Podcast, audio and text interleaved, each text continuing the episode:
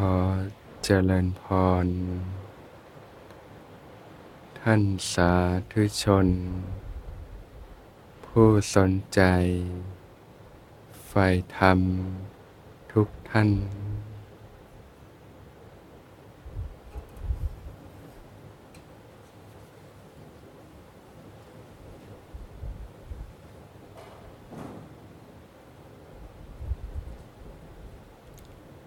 ข อทราบหลักการวางใจ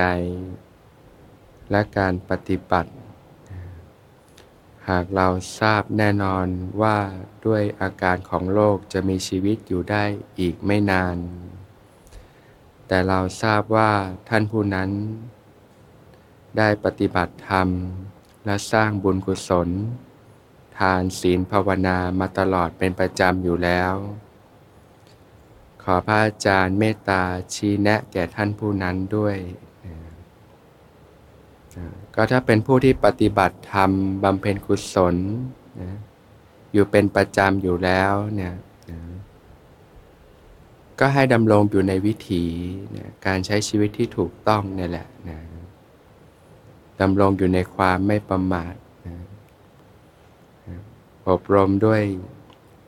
ศีล สมาธิปัญญานะด้วยอริยมรรคมีองค์8เนี่ยในทุกๆวันนะก็เรียกว่าเพียรนะสร้างเหตุปัจจัยที่ถูกต้องนะดีงามอยู่เป็นประจำสม่ำเสมอนะก็เมื่อรู้ว่าจะมีชีวิตอยู่ได้ไม่นาน ก็ระลึกถึงมรณานุสติเนี่ยแหละนะว่า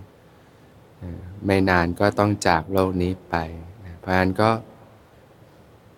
มีแต่การสร้างเหตุปัจจัยที่ถูกต้องนะปล่อยวางทุกอย่างลงนะแค่รู้แค่รู้สึกเนี่ยนะสักแต่ว่ารู้สักแต่ว่ารู้สึกนะไม่ติดข้องอยู่ ไม่ยึดถืออะไรอะไรทั้งปวงในโลกด้วย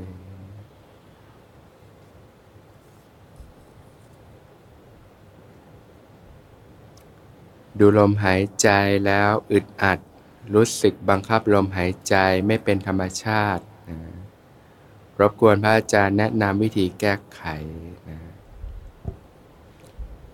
ก็เอาเท่าที่รู้สึกสบายนะ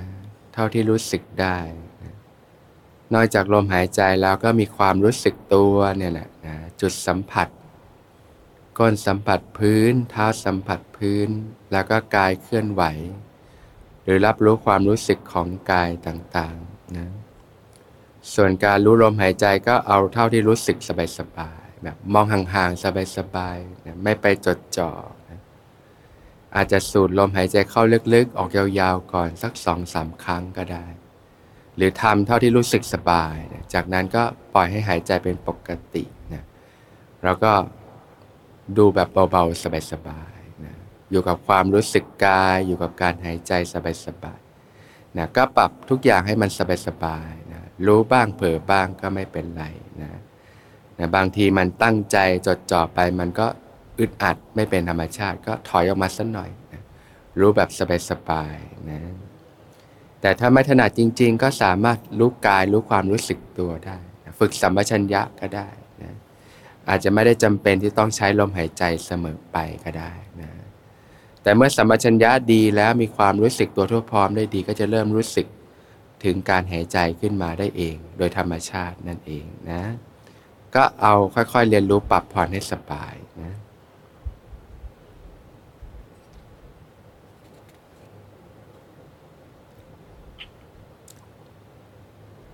พี่สาวของโยมป่วยเป็นโรคร้าย โดยที่ปกติ การใช้ชีวิตของพี่สาวไม่ได้อยู่ในเส้นทางธรรม วงเล็บแต่คนรอบตัวล้วนอยู่ในเส้นทางนี้ ทุกคนต้องการให้พี่สาวได้ปรับมุมมองการใช้ชีวิต หลังจากทราบว่าตัวเองป่วย โดยพยายามให้ยอมรับตามความเป็นจริง โน้มน้าว น้อมนำให้ลองฝึกปฏิบัติ วงเล็บนอกเหนือจากการดูแลให้กำลังใจ แต่พี่สาวไม่สนใจเลย เอาแต่ดูมือถือแล้วปล่อยเวลาทิ้งไป เพื่อฆ่าเวลาไม่ให้คิดว่าตัวเองป่วย จึงอยากสอบถามพระอาจารย์ว่าเราจะช่วยเหลือหรือควรปล่อยวางไปตามเหตุของเขา และหากจะโน้มน้าวเขาให้เข้ามาฝึกใจตนเอง พระอาจารย์มีวิธีแนะนำอย่างไรแต่ละคนก็มีเหตุปัจจัยมีพื้นฐานที่แตกต่างกันไปนะ เราก็พยายามมอบสิ่งดีๆให้นะนะก็แล้วแต่ว่าโยมพี่สาวจะรับได้แค่ไหน อย่างน้อยก็ให้นึกถึงสิ่งดีๆ สัมผัสสิ่งดีๆ ก็ยังดี ได้มีโอกาสทำบุญสุนทาน ได้มีโอกาสนึกถึงเรื่องราวดีๆ ได้มีโอกาสงดเว้นจากการทำสิ่งที่ไม่ดีต่างๆก็ได้นะก็แล้วแต่เท่าที่จะรับได้นะนะอย่างน้อยก็ เรื่องของทานนะเรื่องของการได้นึกถึงสิ่งดีๆเรื่องของการงดเว้นการเบียดเบียนต่างๆ ก็ควรที่จะเป็นพื้นฐานใช้ชีวิตไว้นะส่วนจะมาระดับการปฏิบัติธรรมนี่มันก็เหตุปัจจัยแต่ละคนเนาะเราก็แนะนำโน้มน้าวได้ แต่ก็ต้องวางใจว่าแต่ละคนเขาก็มีวงจรวาระของแต่ละคนเช่นกันนะสมัยพุทธกาลเนี่ย ขนาดผู้ที่เดินผ่านวัดพระเชตวันที่พระผู้มีพระภาคเจ้าประทับอยู่ ก็อาจจะไม่สนใจก็มีใช่ไหมเพราะแต่ละคนก็มีวงจรของแต่ละคนอยู่ แต่อย่างน้อยพื้นฐานชีวิตเนี่ยก็เท่าที่ทำได้ ให้ได้มีโอกาสสร้างเหตุปัจจัยที่ดีไว้บ้าง มากบ้างน้อยบ้างก็ยังดี ได้ซึมซับสิ่งดี ๆ ไว้บ้างอะไรอย่างนี้เป็นต้น ก็ค่อย ๆดูนะเท่าที่เขารับได้ แต่ก็ไม่ต้องไปบีบเค้นกันเกินไป บางครั้งจะเกิดการต่อต้านก็จะเกิดความรู้สึกไม่พอใจกัน ก็จะกลายเป็นโทษซะเปล่านะก็แนะนำสิ่งดีๆนั่นแหละนะเท่าที่เขารับได้นะ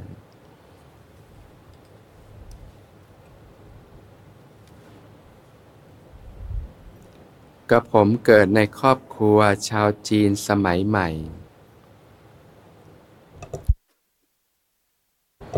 ในครอบครัวบิดามารดา พี่ชายมีความเข้าใจน้อยมากในเรื่องพระพุทธศาสนา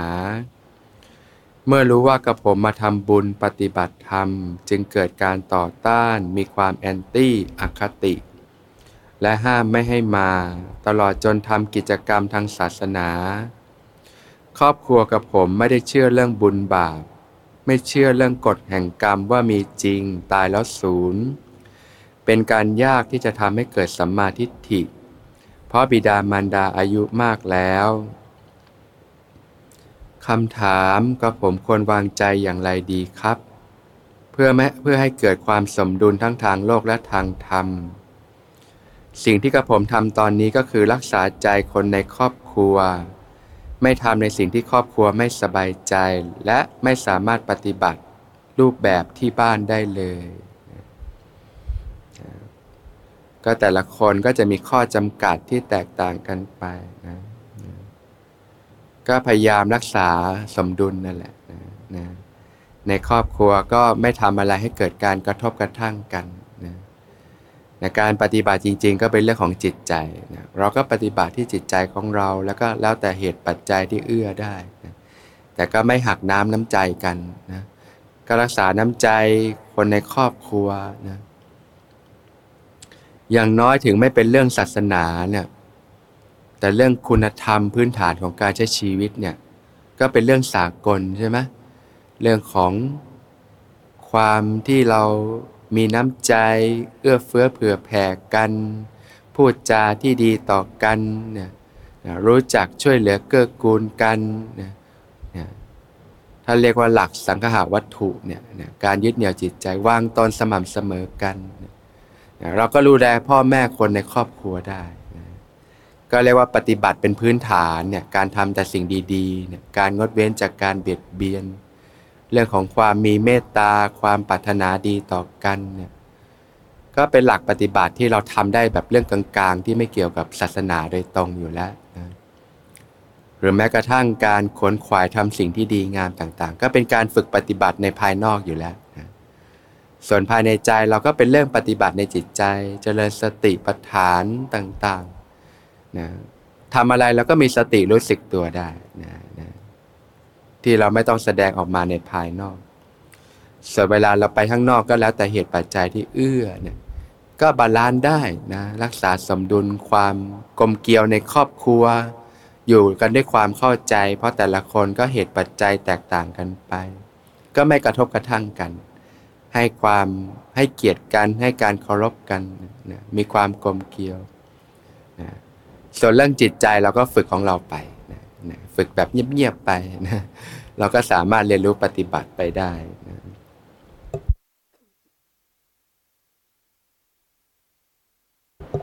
ก็ถือว่าเป็นบททดสอบนะฝึกยังไงที่จะทำให้โลกไม่ช้ำทำไม่ขุนภายนอกก็ใช้ชีวิตกับครอบครัวได้ปกติ ยิ้มแย้มแจ่มใสมีความสุข ภายในเราก็สามารถปฏิบัติตามที่เรามีศรัทธาปฏิบัติธรรมลึกซึ้งกันไปได้ อะไรที่มันจะหักหาน้ำใจกันเราก็ไม่ทำนะก็เรียกว่าต้องใช้ปัญญานะเราก็ใช้เมตตาให้มากนะด้วยความเข้าใจกันนะ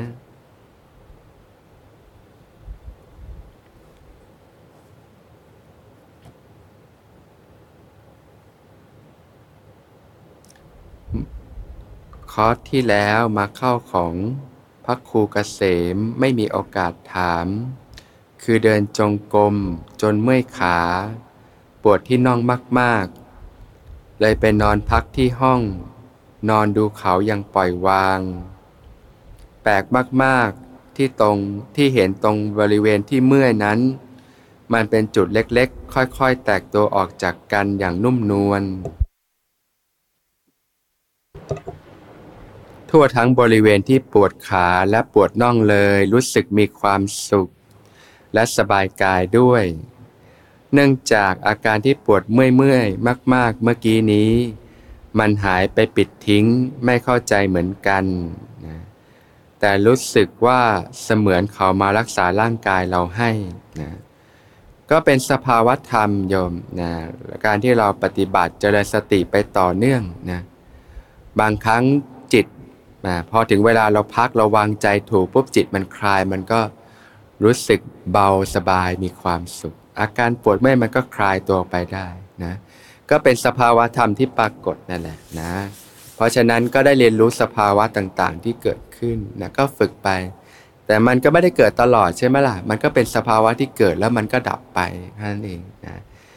ก็ค่อยๆฝึกปฏิบัติต่อเนื่องกันไปนะ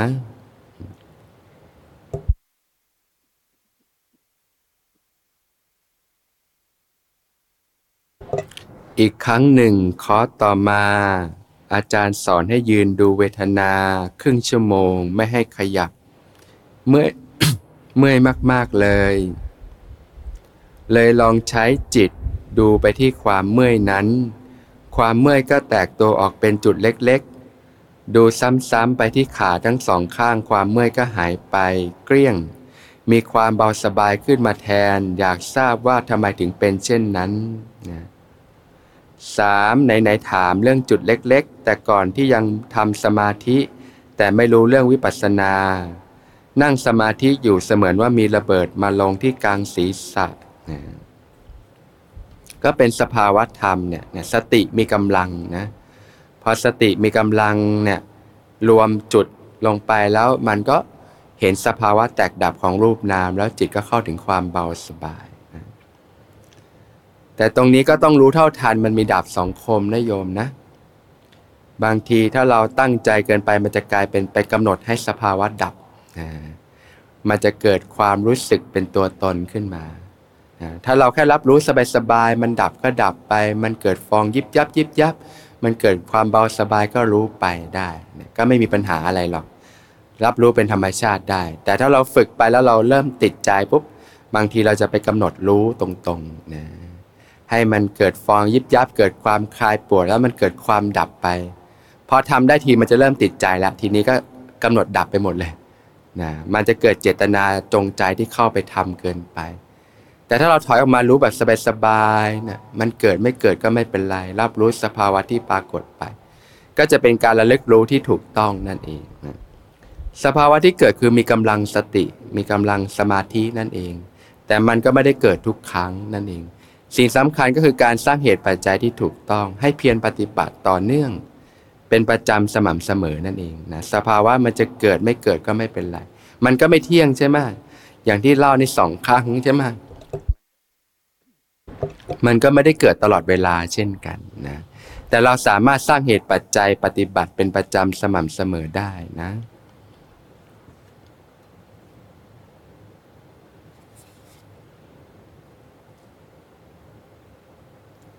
ถ้าจะต่อเมื่อกี้นะนั่งสมาธิอยู่เสมือนว่ามีระเบิดมาลงที่กลางศีรษะตกใจและกลัวตายมาก รีบเอามือจับที่หัวก็ไม่มีอะไร คือมันเสมือนระเบิดที่หัวแล้วแตกกระจายออกเป็นจุดเล็กๆ แผ่ไปทั่วหัว เนื่องจากลืมตาจุด ยังมีจุดใหญ่ ๆ อีกสี่ห้าจุดไปตามแขนขา แขนขวาแล้วก็แตกตัวออกเป็นจุดเล็ก ๆ ทั่วทั้งแขน อยากทราบว่าเป็นมันเป็นอะไร มันเป็นสภาวะธรรมโยมนะก็คือสติมันตื่นนะมันตื่นแล้วมันก็จะรับรู้สภาวะการแตกดับยิบยับเนี่ยด้วยทั่วกายเลยนะถ้าปฏิบัติต่อเนื่องก็จะเริ่มเข้าถึงสภาวะนี้ได้เนืองๆนั่นเองนะแต่ถ้าไม่ได้ปฏิบัติต่อเนื่อง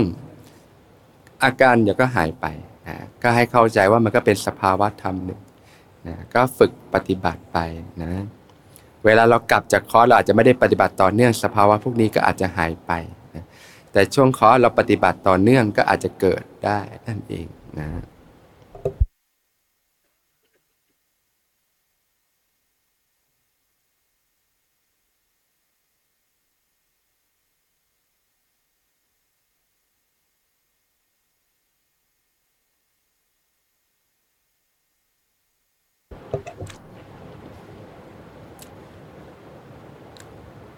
สติปัฏฐานสี่ข้อสี่ธรรมา สัมนุปัสนาสติปัฏฐานสัมพันธ์และเชื่อมโยงกับอริยสี่อย่างอริยสัจสี่อย่างไร เกี่ยวโยงกับอนาปานสติข้อ 13ถึง16 อย่างไร โยมเพิ่งเรียนรู้และฝึกปฏิบัติมาประมาณ 6 ถึง 7 ครั้ง ประทับใจรูปแบบคอร์สพระอาจารย์ เอื้อต่อการฝึก และเพิ่งเห็นคลิปฝึกออนไลน์เด้งมาไม่กี่เดือน ได้ปฏิบัติฝึกแต่ยังขาดความเพียรมั่นชอบ แม้โค้งสุดแม้โค้งอายุท้ายสุดชีวิตก็ตาม มาฝึกกับพระอาจารย์ครั้งนี้จะพยายามมีวิริยะและเพียรต่อไป ในมหาสติปัฏฐานสูตรนะ ในข้อของธรรมานุปัสสนาสติปัฏฐานเนี่ยพระองค์ก็จะสอนไว้หลายข้อด้วยกันนะก็จะมีในเรื่องของนิวรณ์ห้านี่ก็จะเป็นสภาวะระดับหยาบหยาบเบื้องต้นนะเรื่องการมาชันทะนะเรื่องพยาบาท เรื่องทีนมิทะนะวิจิกิจฉาความฟุ้งซ่านลำคาญใจความลังเลสงสัยต่างๆ ก็มีสติรู้เท่าทันเห็นความเกิดขึ้นตั้งอยู่ดับไป ละเอียดขึ้นก็เริ่มเห็นเหตุปัจจัยด้วยนะมันมีเหตุปัจจัยอะไรส่งให้เกิดการมาฉันทะแล้วเหตุปัจจัยอะไรมันจะดับไปด้วยเหตุปัจจัยอะไร ก็เริ่มเห็นเริ่มเห็นเหตุปัจจัย เริ่มเห็นการเกิดขึ้นตั้งอยู่ดับไป โดยอาศัยตั้งแต่ระดับเนี่ยแม้กระทั่งระดับหยาบหยาบเบื้องต้นเนี่ยก็เริ่มเห็นแนวไตรลักษณ์ได้แล้วนะตั้งแต่กิเลสหยาบหยาบนี่ก็อาศัยเป็นอุปกรณ์ฝึกได้ ในเรื่องของขันห้าที่เป็นอุปทานขันก็แยกออกมาเป็นรูปเวทนาสัญญาสังขาร ก็คือกายใจเนี่ยแต่แยกให้เป็นกองกองละเอียดขึ้นนะมีรูปมีเวทนาความรู้สึก สัญญาความจำได้หมายรู้เนี่ยสังขารความปรุงแต่งแล้วก็วิญญาณขันเห็นนะการเกิดขึ้นตั้งอยู่ดับไปของขันทั้งห้าเนี่ยนะเราก็หมวด อริยสัจสี่เนี่ยนะตรงนี้เนี่ยต่างถามว่าต่างจากในอนาปานสติสูตรข้อ 13 ถึง 16 อย่างไรบ้างเนี่ยก็มีทั้งสองระดับนะในระดับเบื้องต้นที่เรียกว่าเป็นพื้นฐานเบื้องต้นเนี่ยก็จะใช้เรื่องของสัญญาความจำได้หมายรู้ แล้วก็สติในการระลึกรู้ ใช้การพิจารณา นะยังใช้ความคิดอยู่ก็ได้นะในเบื้องต้นนะนะแยกออกมากำหนดรู้ทุกเหตุให้เกิดทุกความดับไม่เหลือแห่งทุกเนี่ยหนทางดำเนินไปสู่ความดับไม่เหลือแห่งทุกเนี่ย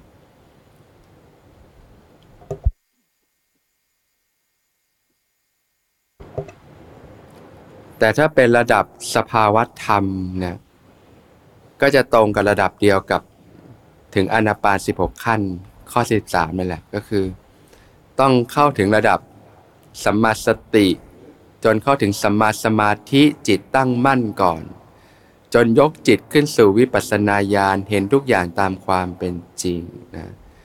ก็จะเห็นสามัญลักษณะ คือลักษณะของรูปนามขันธ์ห้าที่เป็นสภาวะไม่เที่ยง แปรเปลี่ยนไปตามเหตุตามปัจจัย เห็นสภาวะที่เป็นทุกข์นะความทนอยู่ในสภาพเดิมไม่ได้ต้องเสื่อมสลายไป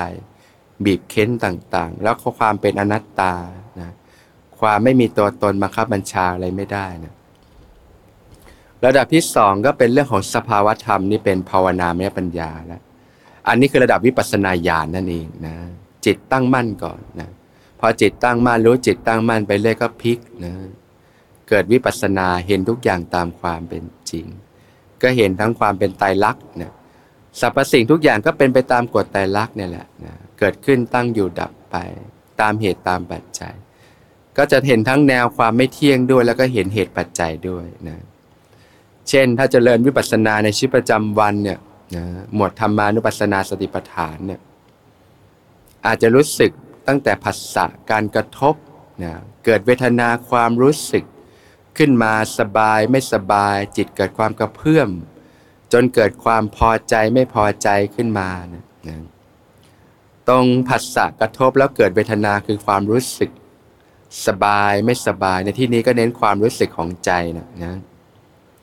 ถ้าสบายนะก็เริ่มเกิดการปรุงแต่งต่อคือเกิดความพอใจขึ้นมา อันนี้เป็นตัณหาแล้วนะเรียกว่าเป็นสังขารนั่นแหละก่อตัวขึ้นมาต่อนะถ้าเกิดความรู้สึกที่ไม่สบาย เรียกว่าทุกขเวทนาก็เกิด ความปรุงแต่งต่อไปเป็นความไม่พอใจ อยากจะผลักออกอยากจะทำลายนะจากนั้นก็ปรุงขึ้นมาเป็นอุปทาน ความยึดแล้วก็เกิดความทุกข์ต่างๆนะก่อตัวขึ้นมาเนี่ยเนี่ยเราก็เริ่มเห็นเหตุปัจจัยแล้วอยู่ดีทำไมความโกรธมันเกิดขึ้นอ๋อมันเจอผัสสะกระทบตั้งแต่ตาเห็นรูปนะเจอหน้าคนไม่ชอบแล้วก็เกิดการกระทบแล้วก็เกิดความรู้สึก แล้วก็ไม่พอใจแล้วก็ เกิดความปรุงแต่งขึ้นมาแล้วก็เข้าไปยึดโลกของความปรุงแต่งนะหรือว่าเจอรูปที่ชอบก็เกิดความรู้สึกพอใจขึ้นมา แล้วก็หลงไหลได้ปลื้มนะติดใจขึ้นมา หรือบางครั้งก็เกิดวิตกขึ้นมาในจิตใจแล้วก็ปรุงแต่งต่าง ๆ ก็เริ่มเห็นเหตุปัจจัยอ๋อเหตุปัจจัยนี้ทำให้สิ่งนี้เกิดขึ้น เมื่อเหตุปัจจัยดับสิ่งนี้ก็ดับไปต่างๆ แล้วก็บางทีก็เห็นเหตุปัจจัยนี้นะ พอมีความรู้สึกโกรธมีสติรู้เท่าทันความโกรธก็ดับไปก็เห็นเหตุปัจจัยอ๋อเมื่อมีสติ เหตุปัจจัยเปลี่ยนผลก็เปลี่ยน ความรู้สึกโกรธก็ดับไปอย่างนี้เป็นต้นก็เริ่มเห็นเหตุปัจจัยต่างๆ ในแง่มุมตามความละเอียดของกำลังสติของวิปัสสนาญาณนะการเห็นต้นสายไปเหตุต่างๆ ก็จะลึกซึ้งขึ้นไปตามกำลังนั่นเอง ก็เกิดปัญญาเกิดความรู้ความเข้าใจนะ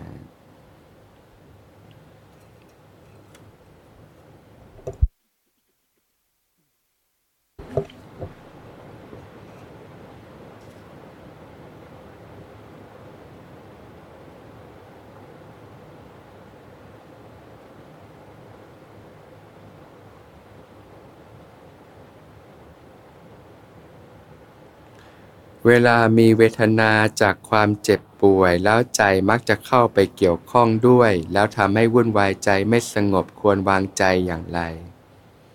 อ่าก็เป็นธรรมดาถ้าจิตยังไม่ตั้งมั่นเนี่ยเวลาเกิดความป่วยทุกขเวทนาทางกายจิตมันจะเข้าไปเกาะอารมณ์ที่เด่น ก็คือเข้าไปเกาะความทุกขเวทนานั่นเองผลที่ตามมาก็คือนอกจากป่วยกายแล้วก็จะใจก็จะทุกข์ด้วย ใจก็จะเกิดทุกขเวทนาด้วยนะพระผู้มีพระภาคเจ้าตรัสว่าเนี่ยสำหรับอริยสาวกเนี่ยนะสำหรับปุถุชนที่ไม่ได้สดับหรือยังไม่ได้ฝึกเนี่ยเมื่อเกิดทุกขเวทนาทางกาย ก็จะเกิดทุกขเวทนาทางใจด้วย กายป่วยใจก็ทุกข์ด้วย บีบเค้นต่างๆยิ่งดิ้นรนไม่ยอมรับนี่ก็ยิ่งทุกข์เข้าไปใหญ่เลย ปรุงแต่งต่าง ๆ นานา อย่างบางคนนี่ อย่างบางคนนี่พอตรวจร่างกายรู้ว่าป่วยนี่สุดเลยนะใจไปก่อนแล้วทีนี้กายก็ยิ่งสุด ส่วนอริยสาวกผู้ได้สดับเนี่ยผ่านการฝึกฝนอบรมแล้วเนี่ยเมื่อเกิดทุกขเวทนาขึ้น ก็ไม่เกิดทุกขเวทนาทางใจ คือใจนี่เฉยได้ตั้งมั่นได้ นี่คือความแตกต่างสำหรับผู้ที่ฝึก หรือยังไม่ได้ฝึกนั่นเองนะ ที่ว่ากายป่วยแต่ใจไม่ป่วยเนี่ย ต้องอาศัยการฝึกฝนนะตั้งแต่เรื่องของการวางใจที่ถูกต้องเข้าใจยอมรับ แล้วก็ฝึกพัฒนาปฏิบัติธรรมเป็นประจำจนมีสติมีกำลังมีจิตตั้งมั่นนั่นแหละนะพอจิตตั้งมั่นได้มีกำลังดีเนี่ย เวลาเกิดทุกขเวททางกายเนี่ย จิตมันจะไม่ค่อยไปจับทุกขเวทนา มันจะมีความตั้งมั่นอยู่ ก็จะเริ่มเห็นไตรลักษณ์ของทุกขเวทนาต่างๆ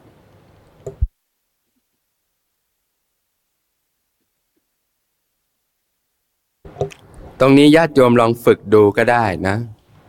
เช่นอย่างเวลาเรานั่งปฏิบัติเนี่ย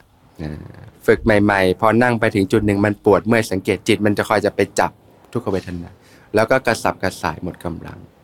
ต้องค่อยๆ ฝึกไปจนสติเริ่มมีกำลังขึ้นเรื่อยๆนะ จากนั้นฝึกไปถึงจุดหนึ่งมันจะเริ่มแยก ปวดก็ส่วนปวดรู้ก็ส่วนรู้เนี่ยพอฝึกไปมากๆทีนี้กำลังสติดีกำลังจิตตั้งมั่นทีนี้